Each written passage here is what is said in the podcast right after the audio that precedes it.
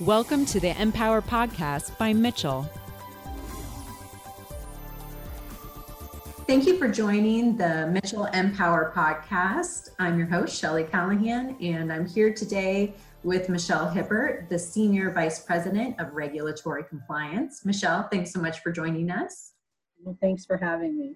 Today, we're talking about auto casualty and how it's changed, what's the impact, and everything going on as it relates to COVID 19. We're sitting here mid April, uh, and I mentioned that because things change day by day. Um, I know for me personally, I've uh, already received an email with the percentage off on my auto insurance because I really haven't been driving. And I'm sure that a lot of other people are in the same boat, um, but a lot more trucks on the road. So, with fewer cars, and as we all practice social distancing, what, Michelle, what do you think the impact will be on auto claim frequency? Well, you know, the, really the only uh, guideline we have to go uh, with for auto claims and looking at it are miles driven. Uh, every day uh, it's recorded miles driven. And when we look at other situations where miles driven may be less, it can be in areas like the northern states during the winter when people drive less because of the snow and try to correlate the driving less, the miles, to the number of crashes that can occur. That's done often. Um, and trying to equate the number of miles driven to folks going to uh, the provider's offices when they need to. Again, um, that's really what we have historically when we look at the type of data on auto crashes that it's meaningful to us. So you can make an assumption that when people drive less, there's less crashes. Simple enough. When people drive less, they're not going to the provider's offices. They're not going to um, their work environment. They're not out in the public. So, definitely from a, a severity perspective, we plan on seeing a decline in claims during this period of time. We also expect uh, people to not be going physically to the provider. Uh, much of what we do in auto casualty involves hands on touch by a provider. When you think about the illnesses and the injuries that you see in auto accidents, the whiplash injury, um, we call it soft tissue, sprains and strains, um, the, the claimant goes, or the patient goes to the provider to have care like massage, electrical stimulation, chiropractic manipulation. It represents more than 60 to 65% of the claims that we see in auto. So we're definitely going to see an impact um, in that type of frequency when people can't actually physically go to those providers and have that touch done to them. Yeah, a, a lot of people um, are changing their habits, and I know on the regulatory environment, um, things have changed. With the soft tissue damage, has that has that changed? Telemedicine maybe seen an increase. Tell us a little bit more about some of those changes that you've seen. Well, I think uh, on the auto side, it's really you still have a policy a policy is in force and it's a contract between you know between the consumer and the insurance company. Uh, we're seeing a lot more activity in telehealth and telemedicine on the healthcare side and on the workers' comp side. And the AMA has been, um, you know, putting out their notices on what are the appropriate telemedicine, telehealth codes to be used. CMS has, and in some of the states that we uh, utilize fee schedules, et cetera, in the auto casualty market, uh, that applies. So we're starting to slowly see a little bit more adoption of telehealth, telemedicine in the auto casualty, but not at the level of workers' compensation. Um, when it when it becomes a standard of care like it is now, due to COVID 19 and not being able to get to the provider's office, uh, it becomes more acceptable to use and because of the new billing codes and the modifiers, et cetera, that are out there, it's making it easier for the provider to um, provide the appropriate codes for the billing. Uh, as a, a, side note, one of the uh, main sources that's utilized in auto casualty for review of prices by providers is a database provided by Fair Health. And Fair Health uh, quickly came out with not just um, telemedicine, telehealth, they've always had that, but they quickly came out with the testing uh, prices that they were able to assemble for the, all the new COVID 19 testing uh, and observation codes that they put in place. So they did within a very short period of time, uh, able to perform analytics on data of similar types of testing codes because the, the testing is very similar to other types of testing that's done for other flus. They were able to come up with, um, you know, benchmark rates is what they call them for these types of things. So we're seeing that type of activity and movement very quickly um, to get things ready for the provider to bill in all the things that are happening now because of COVID 19. And the other thing that um, I think you mentioned was timelines. So people changing um, timelines. I know West Virginia looked at it, New Jersey looked at it, um, maybe even Minnesota. Could you share a little bit about um, how that's changing?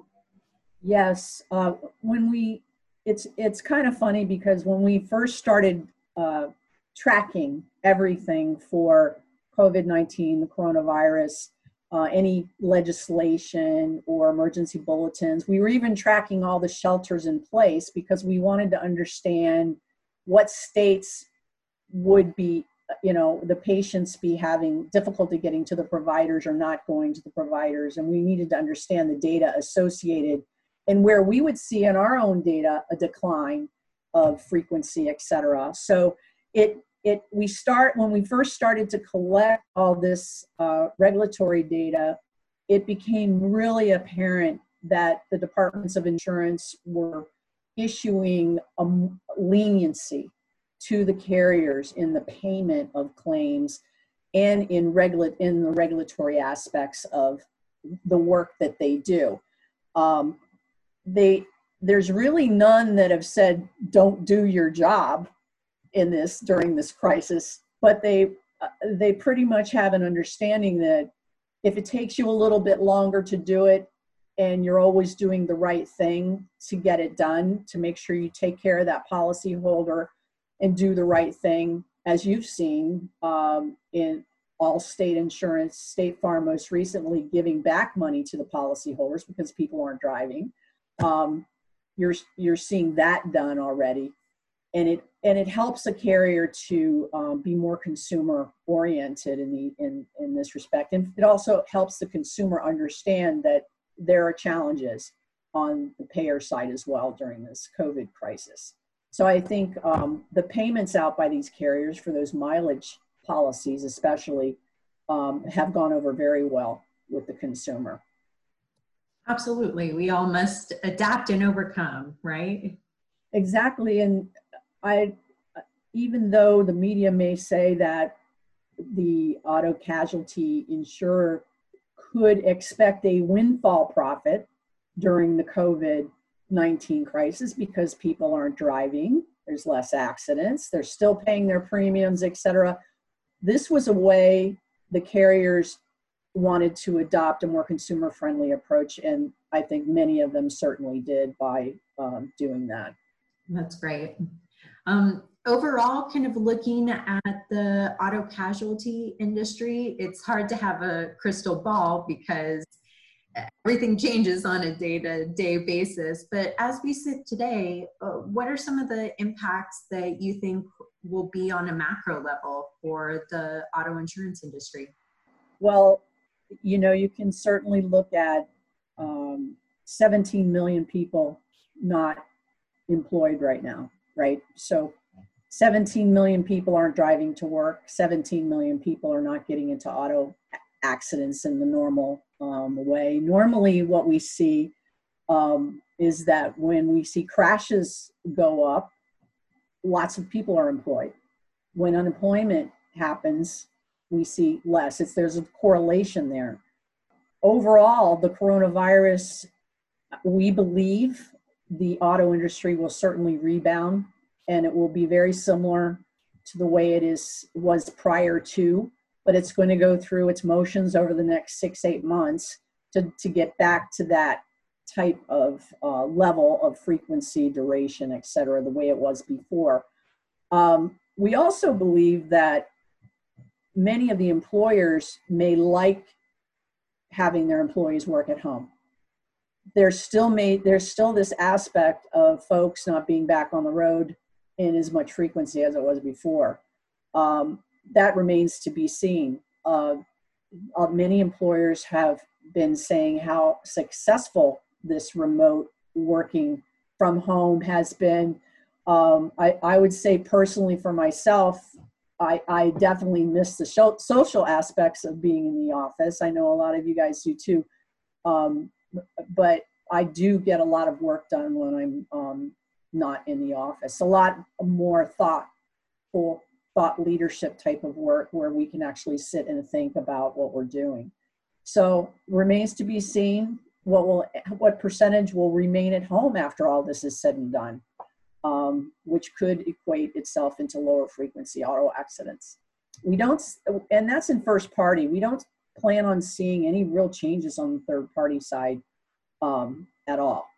Uh, but on first party is where we would see it. I would also like to address the delay in care.